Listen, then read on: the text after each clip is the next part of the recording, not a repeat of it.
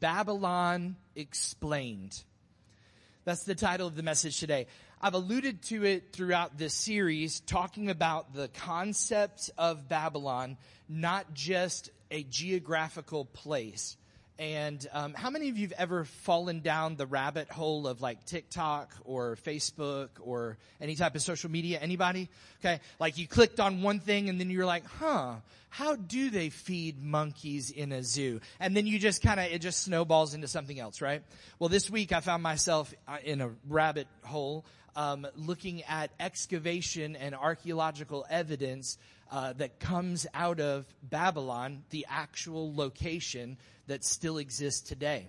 Uh, it's been marked as a World Heritage Site, and um, they do allow some visitors. It's in the modern day Middle East, uh, about 60 miles south of Baghdad.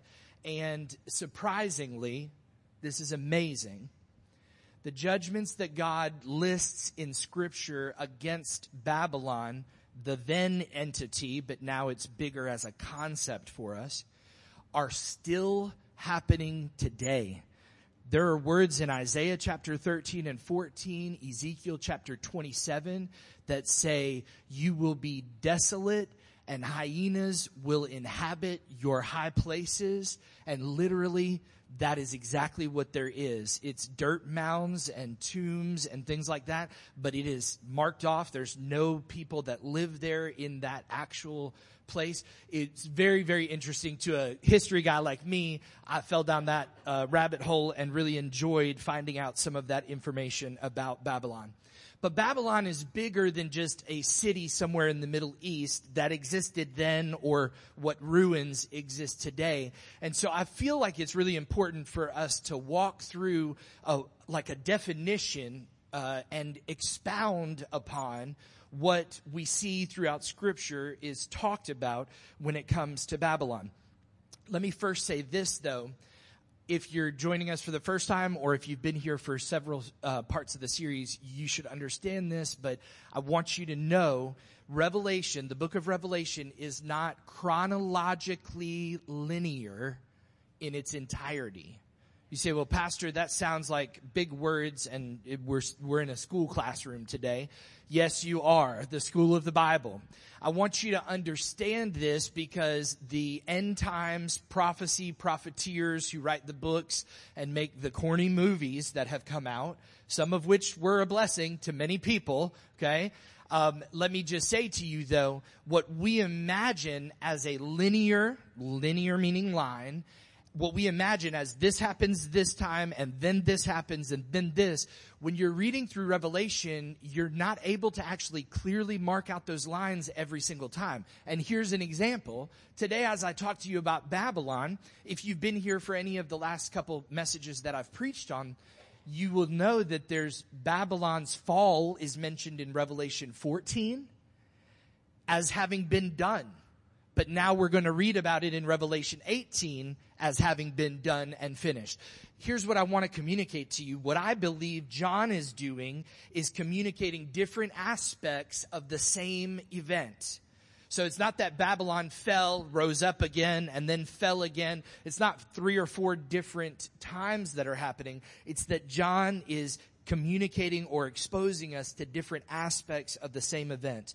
Um, what, what we're going to see in Revelation chapter 18 today is that God is finally executing his long withheld judgment on Babylon, and it is not a geographical place only. So, the biblical writers use the concept of Babylon to describe governments, spiritual entities that empower things, nations, people, the concept of Babylon is not just a zip code. Okay. If you got that, nod at me. Yes? Okay, perfect. So in order to understand the role that, that the concept of Babylon plays in the last book of the Bible, I really think that it's helpful for us to actually find out about its origins in the first book of the Bible. So go with me this morning to Genesis chapter 9. Genesis chapter 9 and we read in verse 1, it says this, after the flood, God blessed Noah and his sons and said to them, be fruitful and multiply and fill the earth. Look up at me and hear me. God saw the wickedness that was on the planet as a result of sin's encroachment on the human story. And not very long after creation had we gone completely haywire. And so God wipes out the existing population, but he saves a remnant. Everybody say the word remnant. Remnant. That means leftovers. I was talking to somebody recently and they said, oh, my family doesn't eat leftovers. And um, I thought, well, I do. My kids don't really like them, but here's the thing that I'm. Here's the point of what I'm saying. God always will have a remnant. If you're a believer today in the year 2023, you are part of the remnant. You are part of those who God is preserving by His goodness, by His grace, and by His mercy in order to be part of His family and His kingdom. That's a good thing. That's good news. Amen. So I want us to look at the importance of Babylon um, and understand it. And you say, well, Pastor, why did you start talking about Noah? Because when God comes down uh, to speak with Noah, when he ministers this word to Noah in Genesis chapter 9, he's essentially creating a new covenant. We call it in theology the Noahic covenant. It's the covenant that God made with Noah. And it's very similar to what he said to Adam and Eve. He said, now go, you're, you're my remnant. Now go multiply and fill the earth. A century later, though, it seems like men, humans, had no interest in obeying God's command to go and populate and fill the earth. Instead, they wanted to live in opposition to God's will and they wanted to do their own thing, build a city, and stay hunkered down together and do their own thing. So in Genesis chapter 10, we read about the beginnings of this first major city. And it says this in Genesis 10 verse 8, Cush, they had some funny names in the Bible. Okay. I know you've heard a couple funny names too. My name's Dexter. It's not all that common. Cush, really? You named your kid that? Okay. Cush fathered Nimrod. He was the first on earth to be a mighty man. If you ever want to go down a rabbit hole, look at Genesis chapter 10 verse 8 in the original language. It's very interesting. Essentially, it's communicating that Nimrod was the first of his kind, a warrior like no other. Verse 9 says this, a mighty hunter before the Lord.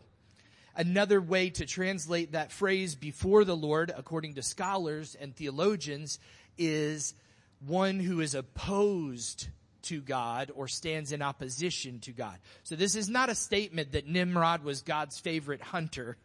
okay but he was a mighty hunter before the Lord. And it says this, therefore it is said, and there's a direct quotation from cultural reference, like Nimrod, a mighty hunter before the Lord. Verse 10 says, the begin, beginning of his kingdom was Babel. This is the predecessor of the word Babylon. Erech, Akkad, Calneh in the land of Shinar. From that land, verse 11, he went into Assyria and built the city of Nineveh. Some of the biblical stories that you're familiar with originate in Genesis, these locations. Rehoboth, Ur, Calah, and Resen between Nineveh and Calah. That is the great city. So let me just tell you very quickly. Noah had a son. He named him Ham. If I had a son, I might name him Steak. Okay. But he named his Ham. Ham had a son and his son's name was Cush. Cush's son is Nimrod, who is then the, the foundational character of many of the different uh, cities in this region, but not to be like totally overlooked are the cities of Babel and the city of Nineveh had his hands in them. So go with me to Genesis chapter 11. We'll have the verses for you on the screen. It says this about the fall of the city of Babel. It says, now the whole earth had one language and used the same words. Verse 2, and as people migrated from the east, they found a plain in the land of Shinar and they settled there. And they said to one another, Come, let us make bricks and burn them thoroughly. This is just how they were going to harden the clay, just so that you understand what they're talking about. And they had brick for stone and bitumen for mortar. Then they said, Come, let us build ourselves a city and a tower with its top in the heavens. And let us make a name for ourselves, lest we be dispersed over the face of the whole earth. This is really interesting because not many chapters ago, we hear that God is saying to Noah and his sons, go forth, populate and fill the earth. And now humanity is staying hunkered down together. The Bible says something interesting there in Genesis 11. It says, let us make a name for ourselves, lest we be dispersed throughout the whole earth. So they were fueled by the sin of pride. There's a good pride, like I'm proud of the score of the football game, or I'm proud of my daughter's work in school, or I'm proud of, you know, there's a good sense of pride, but then there's a pride that is actually what the Bible talks about repeatedly throughout scripture, that is the undoing of humanity because it exalts yourself above God. When you are dealing with the issue of pride, and all of us have that issue, some of us deal with it more than others do. Some of us choose not to deal with it. There's more coffee out there. There's caffeine and calories at every one of our services, so help yourself if you need to stay awake. Uh, but the pride issue is what got them to the place of deciding to go against God and to make a name for themselves and build a city with a high tower, enabling them to remain together in defiance of God's command. The city was designed and intended to be permanent and impressive. I don't know if you went to, how many of you have ever been to Sunday school as a kid? I just want to see your hands. Okay. That's a huge majority of us. Does anybody remember the felt boards? Or is that, I know there's some older than me, but like my age. Okay. And they put the little figurines on the thing. And I always had fun helping the teacher at the end of class, like peeling them off. I guess that was the beginning of like ASMR videos, you know, like the sound and stuff. Anyway, it was, it was cool and interesting. But I can remember imagining when I heard the story in Genesis about the Tower of Babel, I can remember imagining a tower that in my head looked very similar to uh, maybe like a fire watchtower, a military watchtower, uh, maybe even a lighthouse, like in structure and shape. I didn't really have the concept of maybe what the Bible actually meant. How many of you thought of the Tower of Babylon as like a skinny, tall tower? Anybody else? Okay. So let me help you because I'm trying to explain to you the origin of Babel, Babylon, and why it will one day fall permanently and be completely, all of its influence will be annihilated. I want to show you what an artist's imagination of what the Tower of Babel looked like. Now, this is a, a famous Dutch artist named Peter Bruegel he painted this picture in the middle of the 1500s. You may have seen a picture like this somewhere on the internet. Essentially, it, he, his de- design of it, he believed it to be circular or thought it to be circular, so he drew it like that. Um, there is a structure in the Middle East from ancient times that shows up in many different cultures, not only in the Middle East, but surprisingly in Central America, South America, in North America, all over Europe. And the foundation of that is something called a ziggurat it is what looks like to the naked eye who doesn't really understand a whole lot of like the special definitions. It looks like it's in the shape of a pyramid and it's got terraces that go around it. So most likely we could see that the Tower of Babel that they would have been building would have been a structure that had a wide base.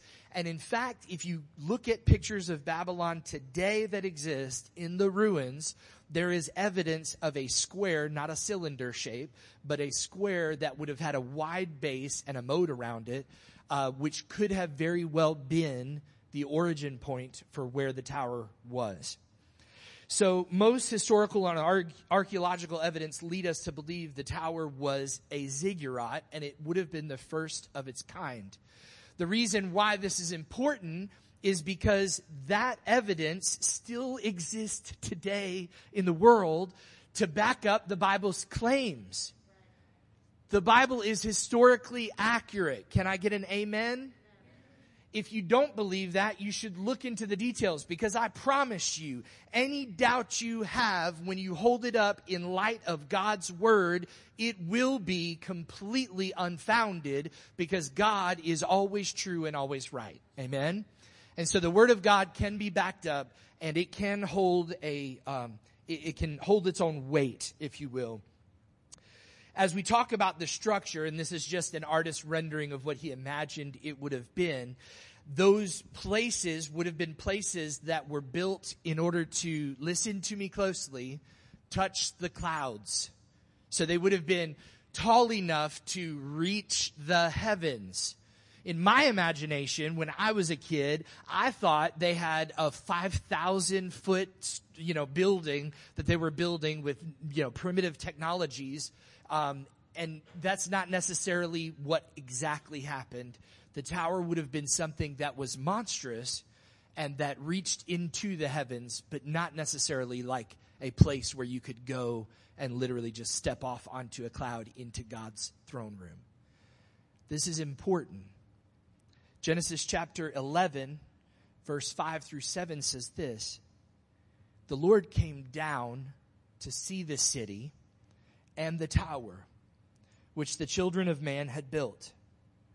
And the Lord said, Behold, they're one people, they've got one language, and this is only the beginning of what they will do.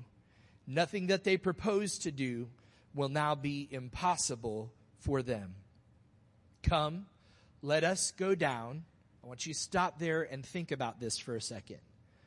Who is God speaking to? there's evidence of the Trinity from Genesis 1 all the way through.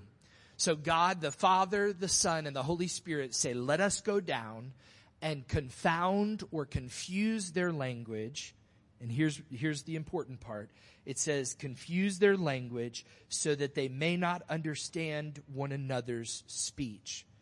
So now without a common language, the people who had been so adamant about staying together and wanting to hunker down and build a civilization together were unable to communicate with one another. Verse 8 says this, the Lord dispersed them from there over the face of all the earth and they left off or ceased building the city. Therefore, its name is called or was called Babel because there the Lord confused the language of all the earth. And from there the Lord dispersed them over the face of all the earth. If I wasn't preaching in Revelation this morning, but I was using this text, I would then take you to Acts chapter 2 and tell you how God redeems his message across every language. How he undoes the judgment that was previous in order to show forth a promise for the future. It's amazing. Go and read Acts chapter 2 in light of the story in Genesis chapter 11, and I think you'll be very surprised. So God in His mercy, listen to me, God in His mercy intervened in the state of human affairs. We can look at that and say, well, I guess God was the first one who believed in diversity. Listen, God put confusion in order so that they would be so confused that they would actually do what he told them to do, which was to go and fill the earth. Since they weren't doing it, he enabled them to do it through his mercy, not by destruction like he did in the flood, not by casting them out permanently like he did to Cain. I don't know if you remember that story, but God pushed Cain and said, You're going to be a wanderer and you're going to be a vagabond for your life and a fugitive. So God didn't issue a judgment like that. Now he has dispersed them and divided their single language into multiple language families. You should look up some of the interesting information you can find from linguists about the family of languages that exist, all being traced to one mother language. historians and linguists who are secular and not believers find evidence of that and takes you back to a place like Babel. So God's judgment was effective, and then uh, his basic, the basic understanding is that smaller groups who could speak similar language in that moment then began to like become family and say, okay, let's go off and find, you know, a city to live in or find a place where we can go. And the people began scattering and settling in the world around him. So Nimrod and his descendants um, founded the city of Babel, built the city of Babel and that tower. And Babylon, listen to me clearly, represents rebellion. That's what it does. So you say, well, what does that have to do with where we're at in Revelation and how does that play a part? God would, there's another step in the process with Babylon. Not only did he issue that, that, um, directive in Genesis chapter 11. But then we find that Babylon shows up later in the scripture because we know some familiar stories that come from it where God's people were punished, captured, and exiled because of their idolatry and breaking their covenant with God. They served other gods that were not, the Bible says, allotted to them or given to them. They chose to chase after other things and God allowed them to be captured and taken to Babylon under Nebuchadnezzar. Some of the famous stories that you remember from Sunday school, all those hands that raised a few minutes ago, you'll remember, and we sang a song about it this morning. The fourth man in the fire, that happens in a city that you're familiar with because of what we're talking about today. Daniel is living in Babylon and they outlaw prayer because they are standing in opposition to anything that looks like God and they outlaw prayer. And I love the verse that comes after that. Daniel went as he always did back to his house to pray. He kept obeying God even though, listen to me, I want you to get this today if you get nothing else. Even though he lived in Babylon, he didn't let Babylon live in him. And that is the challenge that you and I are faced with today because I'm telling you, this right here is encroaching. It is causing my life to be filled with more and more Babylon. You think, well, I, I don't use my phone that much. Listen, you've got a TV going. You listen to the news on the radio in the car. The spirit that is ruling this world currently is trying all of the time to push its message and its agenda. It's trying to ruin families and marriage, sexuality. It's trying to murder. It is trying to do anything it can that is in opposition to God. It's a sad, sad state of affairs that my family, my wife and I, have to look up a movie review before we ever buy tickets to go see a movie because we need to know how many references of sexuality are there, how many vulgarities of the time that they curse God in the movie, if there's any type of weird marriage and or relationship issues. We do that to vet that stuff because we don't want Babylon inside of us. You should do the same. Grandparents, you're not exempt. you should do the same. I, I lived in a weird house growing up. It was a godly house. We were allowed to listen to gospel and it was southern gospel. So don't get me started on the cathedrals because I'll start singing. Okay. We were allowed to listen to that and Motown because Motown is special. Okay. Now don't, I hope my parents don't listen to this message and get mad at me. I don't know how they rectified that except for those are the songs they fell in love to. Um, and so uh, we, we, we were allowed a little taste of Babylon, uh, if you will. Don't be offended if you love Motown. I'm just saying the, the spirit of the world is present. There is a, there is a spiritual realm there's an aspect to your life that you are only a tenth of a percent aware of most of the time. So Babylon represents rebellion. God would allow Babylon to be used as a tool in his hand to actually punish his people for disobeying them. The concept of Babylon laid out for us in the book of Revelation includes, listen to me, nations, governments, spiritual and physical entities, organizations, and individuals who are in opposition to God. Now, you say, Pastor, that seems like you've got some coded language or words there. Let me just speak super plain to you. There is no level of evil in the heart of humanity that could accomplish what Hitler did without a spiritual influence. There's, you're, you're not able, and this isn't something weird and mystical. It's not like he went into a basement and had a seance with a demon. I'm not even telling you it's something crazy like that. I am telling you that the spirit of Babylon exists and it's represented in nations, governments, leaders, organizations, and there's a real spiritual aspect to your life. So you've got to, you've got to be engaged, and I'll use cultural reference currently. You've got to be on guard and engaged all the time in the war that is ever present. That's why we're told to wear the armor of God and stand against the wiles of the devil, the enemy, because he is still alive and he's still coming for you. So Babylon represents bold opposition to God. They stand in as an affront to God. Uh, it still exists, like I said, physically, uh, although it's a wasteland, and conceptually.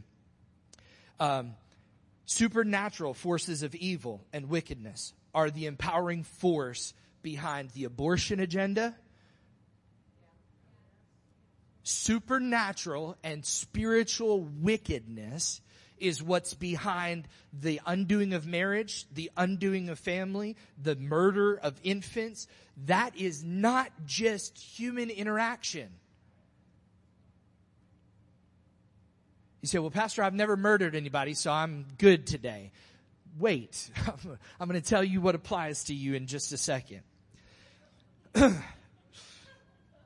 there are human elements to all of these things but you've got to remember the spiritual and supernatural realm was always present in the mind of the biblical writers, and they desired, by God's design, for that spiritual realm to be real to you too, for you to understand. And I think we would be better off or far more successful in our spiritual growth and maturity if we better understood our enemy. This is not about exalting him. This is about knowing his schemes, knowing his attempts to undo and to um, stand in opposition to God wherever he shows, rears his ugly head. So you might say, Pastor, well, what makes you think that Babylon as a concept is so real even today, you know, thousands of years after the city was destroyed?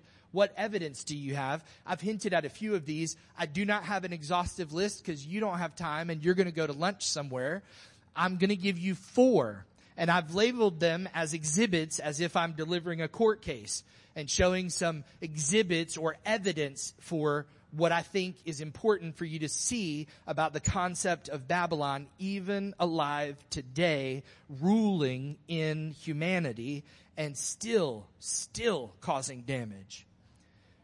Humanity is fallen and the enemy has not yet been fully va- vanquished. And so we're going to read that in chapter 18 and you should read that at home this week as well as the first part of chapter 19 because I'll be in the end of chapter 19 next time we come together. Here's exhibit number one. The concept of Babylon is real because of this verse, Exodus chapter 20 verse 3. The first of the Ten Commandments is this, you shall have no other gods before me. You say, well, yeah, I mean, he's talking about the Buddhists and the Hindus and the, listen to me, church, he's not. He is, but he's not. He's, he is, but he's doing something in addition to that. He's saying, I'm about to send you into the land of, that I promised you. I'm going to make you my people. I'm going to give you some laws. And one of those, chief among them, is that you don't adopt any of the religion that is out there.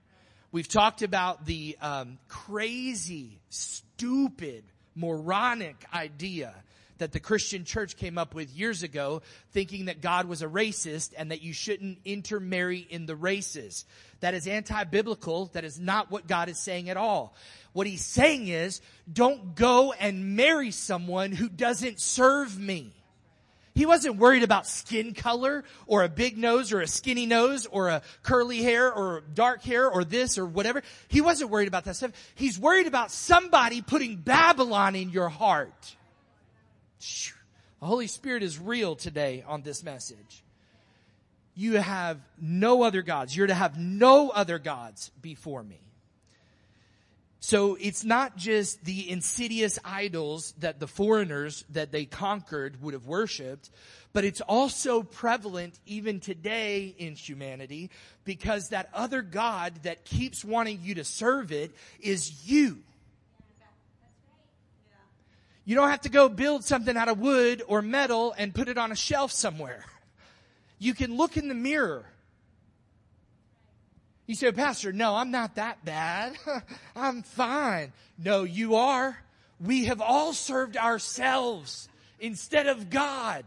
I, I, try to do my best prim and you know priss like my daughters do in a mirror before they leave the house. You know, trying to make sure that they looking good. You know, uh, there's probably some guys in here that do the same thing. Of course, I make sure my hair looks good too. But you know, you can only do what you can do. Okay. The other God is you.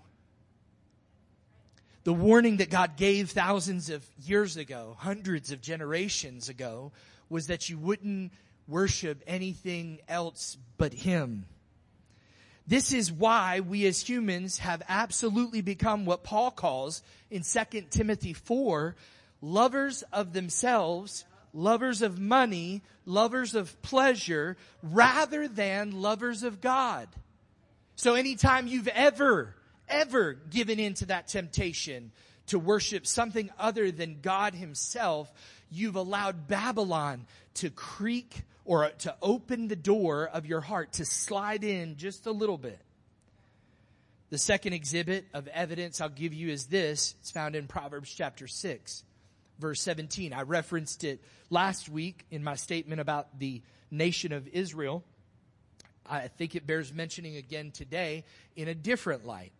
Exhibit number two is, according to six, uh, Proverbs 6, uh, 17, God hates several different things and he hates hands that shed innocent blood. It is currently estimated. I, I hope that you are shaken to your core when you hear this number.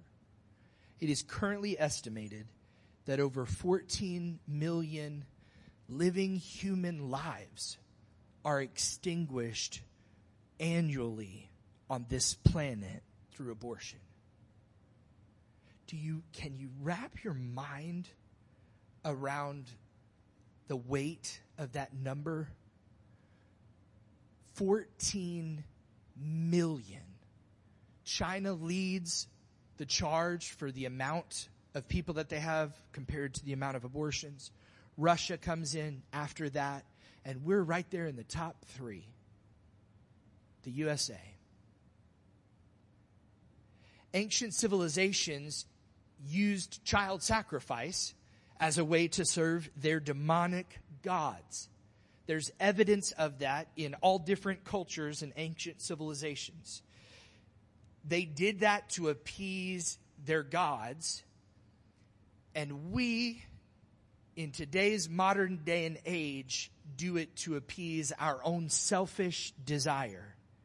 I don't have time today to give you caveats and talk about the healing God can do as a result if you've chosen an abortion. That's for another message. I just want to tell you this. God's grace is bigger and greater than your sin. Amen. This is not me preaching against you as much as it is for you to hear that Babylon exists and we've all partaken in it in some way. God hates hands that shed innocent blood. So 14 million humans extinguished on the planet per year. And that does not include crazy acts of genocide. That does not include homicide. That does not include euthanasia. They literally, in Europe, you can call and have an ambulance style vehicle pull up outside your house, get in it, and never come out again. One call. Euthanasia. So innocent blood is being spilled literally on every continent in every country here in the world. You don't think that that represents something that is opposed to God, who is the author of life? He is. He is the author of life. Exhibit number three, Galatians chapter 5, 19 through 21. Man, this would be I wonder what the church would be like, not this church, I'm talking about the other churches. I'm wondering what the church would be like as a whole if all of us, instead of memorizing John 3.16, just cause it's like low hanging fruit, memorize this list of things that we do that's found in Galatians chapter 5. Talks about anger and envy and all kinds of stuff, but listen to me. It includes adultery and fornication in a list of anti-God works of the flesh in opposition to him. Let me just say this, and I know we've got a mixed crowd and we've got some visitors. I'm hoping that you have a wonderful day, regardless of whatever the message was today. Let me just say to you this very clear statement. God's view of sex is better than yours and it's better than the crazy, corrupted, despicable view of sex that the world and Babylon wants to foist onto your children and every generation after. God has a high view of sex. And we as believers should too. The exaltation of one listen to me when I say this, the exaltation of one human's desires at the expense of another human is a real and present danger and stands in direct opposition to God and His plan and His laws and His purpose. We've got to re-examine the boundaries that God established and live within them. Listen, you can pull up stats on your phone right now for how many people in America consider themselves Christian. You're going to see some wild number that's like 60, 70% consider themselves Christian. But then if you talk about your view on premarital sex or extramarital sex, you'll find some crazy statistics that are not in the right order. It just does not, it doesn't jive with the rest of the information because people think it's no big deal. How, how many bodies have you gotten? That's, that's the young people's version today. What's your body count? That's the disgusting, deplorable way that Babylon has invaded and infiltrated. And I thought my parents were crazy for not letting me watch Married with Children, but I'm so thankful I didn't. That trash that's been on TV has been showing our, our current generation. And it's getting worse and worse. You say, Pastor, should we just break our TV and throw it out? I don't know. I'll leave that up to you. I like it. I like to watch what I want to watch from time to time. But I'm telling you, it represents Babylon. And if we're not careful, if we're not careful, Babylon becomes an infection that leads to mortality or mor- mortality. It, morbidity is what I was going for, the medical term. It's an infection that leads to death because we let it in a little bit. I don't know about you, but I went to a couple bonfires at church youth groups. Some of you know what I'm talking about. And you brought all your CDs and you threw all that devil music out. I don't know if it was such a bad idea. We're not having a bonfire today. Don't worry about it, okay? There's a burn ban. Heard. Um, I checked. I was gonna have you guys walk out and see fireworks and smoke and then a big fire in the front yard. Um, but then all of Clinton would be on fire. Um, here's what I'm trying to say to you. We need to understand that God and His laws are to be examined and lived according to because those boundaries that he's placed on sex, relationships, all of those things, they're not only for us and our benefit, but for future generations. Fourth exhibit is this. I told you I was giving you four. Here's number four. We're almost done. Where do you want to go to lunch? Exhibit number four. that was, it was a rhetorical. You don't need to answer. Um, exhibit number four, the destruction, what I've titled, the destruction of the imagers. There's a very cool um, concept that shows up in Scripture, starting in the first chapter, really, and continues throughout the Bible, and it's, it's something that's still prevalent to us today. Genesis chapter 1, verse 27, the Word of God says this God created man in his own image. In the image of God, he created him. Male and female, he created them. The truth is, our culture has thrown off the moorings of created order. I want you to understand what I'm saying. We have bucked against the created order in allowing for all sorts of deviant things to take place. God designed humanity and human relationships to work in a certain way with a certain dynamic. Instead of being the imagers of God in the world, we've begun to worship and pursue absolute insanity as it pertains to human relationships. We have destroyed the imagers of God. We have destroyed ourselves. People are doing that on operating tables, even in today's day and age. They are destroying the image of God that He created. I will say what is biblically evident and historically true. There are only two genders, male and female. God's word says that very clearly. Now, again, this is kind of back to the abortion thing. I don't have time to break down the entirety of this today. We'll come back for another message on that subject. But I want you to understand male and female are the two versions of gender that God created.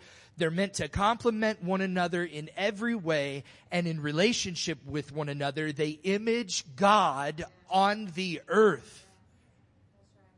There, there's a reason why husband and wife are referenced all throughout scripture.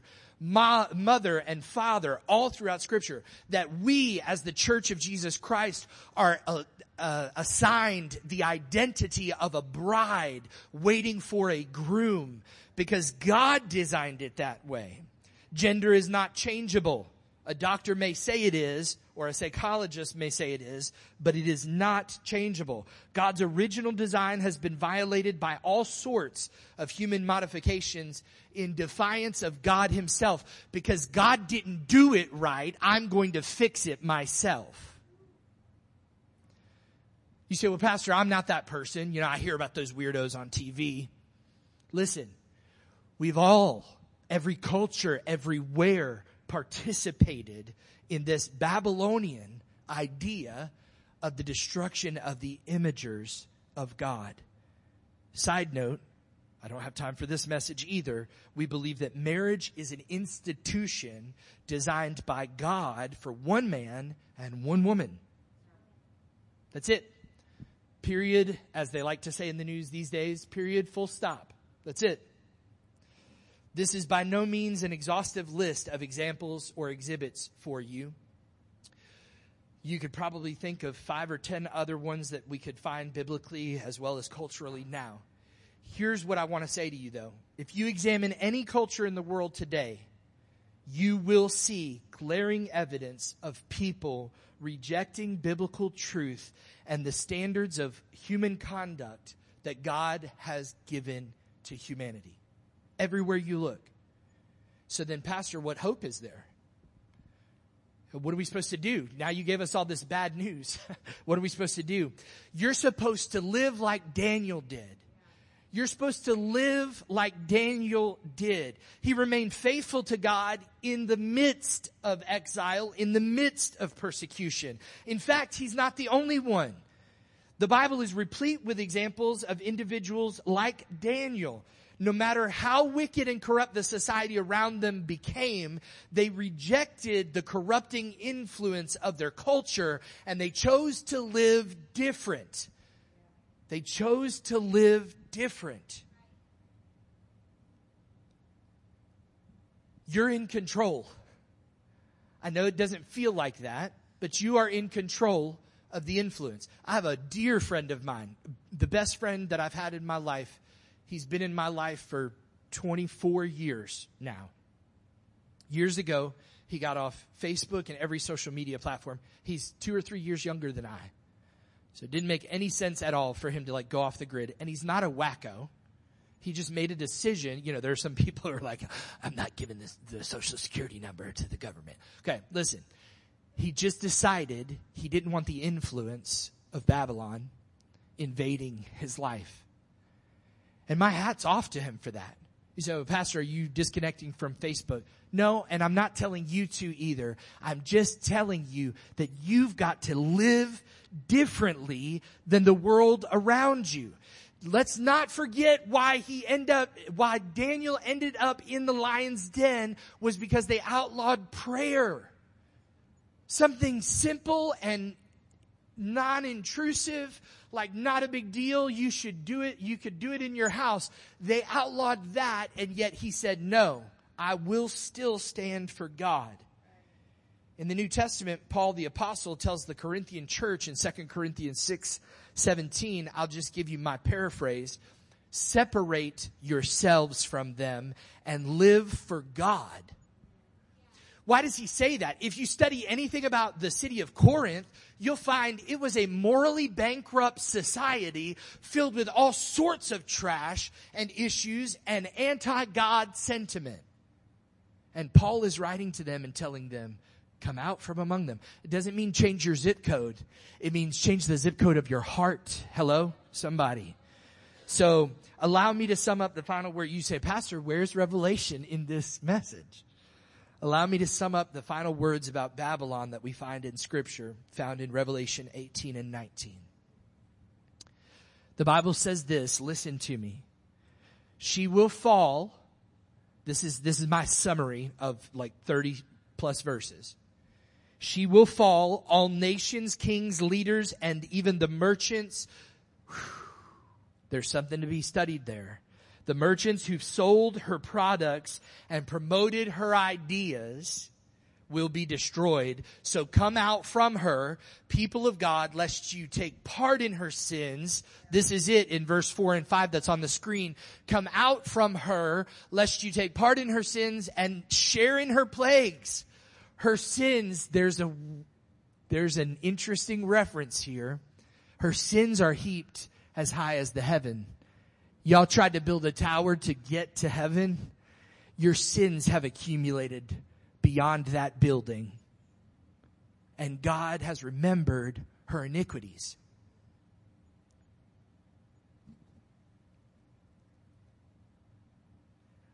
I, I think it's interesting that the prostitute, listen to me today with your spiritual ears as I wrap up.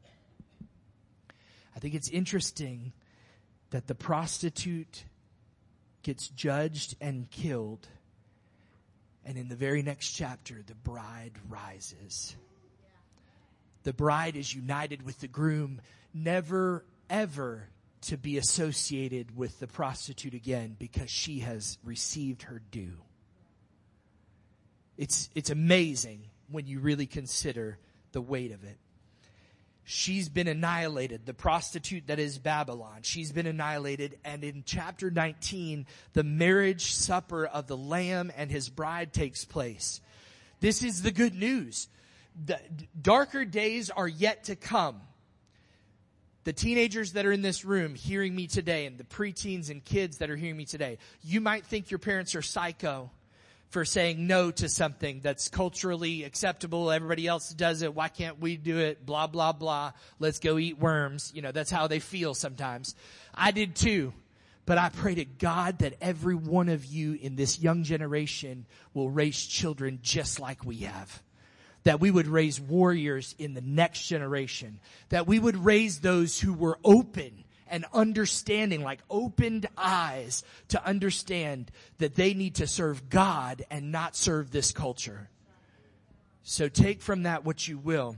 There is a God, even in the darker days that are still to come, who remains alive and is coming back to redeem all who believe in him and serve him. The Bible says this, He'll wipe away every tear from their eyes, and so shall they be with Him forever in His presence on a new earth and shall reign forever with Him. I gave you a little history, showed you a picture of a Renaissance painting, told you about archaeology. I mean, this is a full balanced meal today.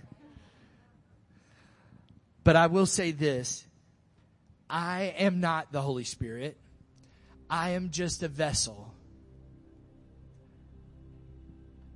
If you examine Galatians chapter 5 and examine your life as it relates to that, and that's not an exhaustive list either, it's just a simple list, two or three verses. The challenge that I want to give to you today is to let go of Babylon. Even though this is not Babylon, the city that we live in, or the nation that we live in, conceptually it's there, it's very real.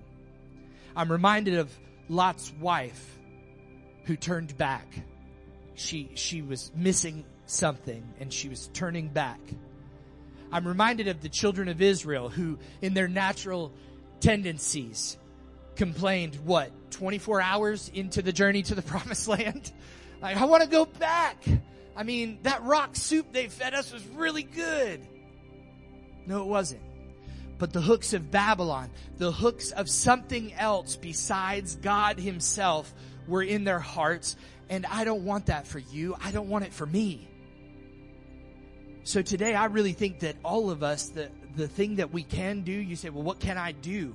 Stand strong against this culture that is always encroaching. But the more important thing to do is to repent of having Babylon in your heart. Now, I don't know what that is for you. I know I joked about secular music and some other things today, and maybe something caught your attention.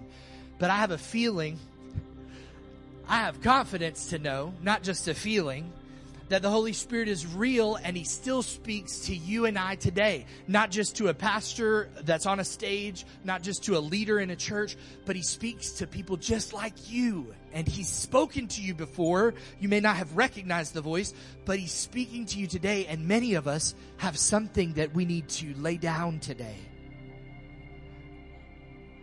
I'll never forget some spiritual formation moments that I lived through or experienced in a in the city of Pensacola in what was a local church that became a really large international following for a time. The revival that happened at Brownsville. I'll never forget being in there and hearing the evangelist bring the message and seeing people who were hungry for God and pursuing a relationship with Him for the first time or just experiencing revival. And we can talk about that some other time and talk about the inconsistencies and the challenges of revival and stuff. That's not what this is about. I'll never forget the moment that I saw a drug addict laid down physically out of their pocket the drugs in their possession on the altar at the front of that church. That was a moment of turning. That's what I'm talking about today. You say, Pastor, I'm not a drug addict. I'm not a evil, wicked person. Give up Babylon. Give it up. I say to you by the Spirit of God, close your eyes today, right now.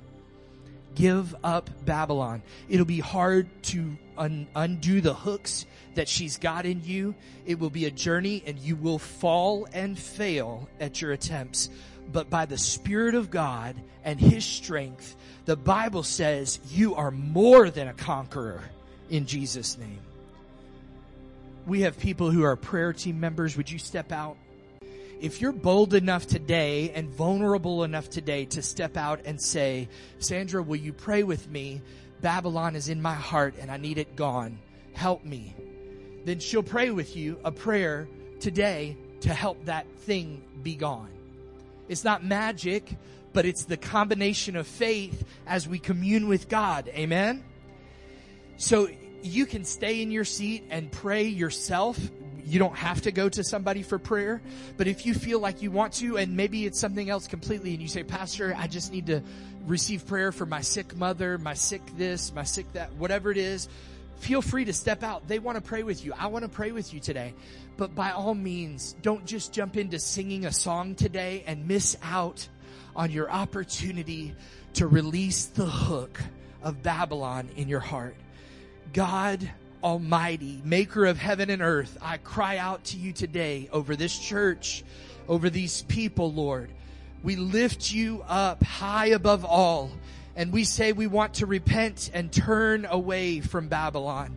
God, I pray today that you would help us to undo the hooks of culture and all of the wickedness around us and release those things so that we could be, as you say in the Psalms, that you could create in us a clean heart, O God, and renew a right spirit inside of us. Whether it's to get rid of anger and bitterness, gossip, envy, strife, all of the things that are mentioned throughout scripture, but Holy Spirit, you put your finger on the thing that we need to get rid of today and help us to lay it down at this altar in Jesus' name. All the things that I have held dear, the vanities that whispered in my ear. What would I do if they all disappeared? Riches and fame and all that they could buy, I'm not fine, they never satisfy. What would I gain if my soul's the prize? I don't want to love what the world loves. I don't want to chase what the world does. I only want you. I only want you. First things first, I seek your will, not my own. Surrender all my wants to you and keep the first.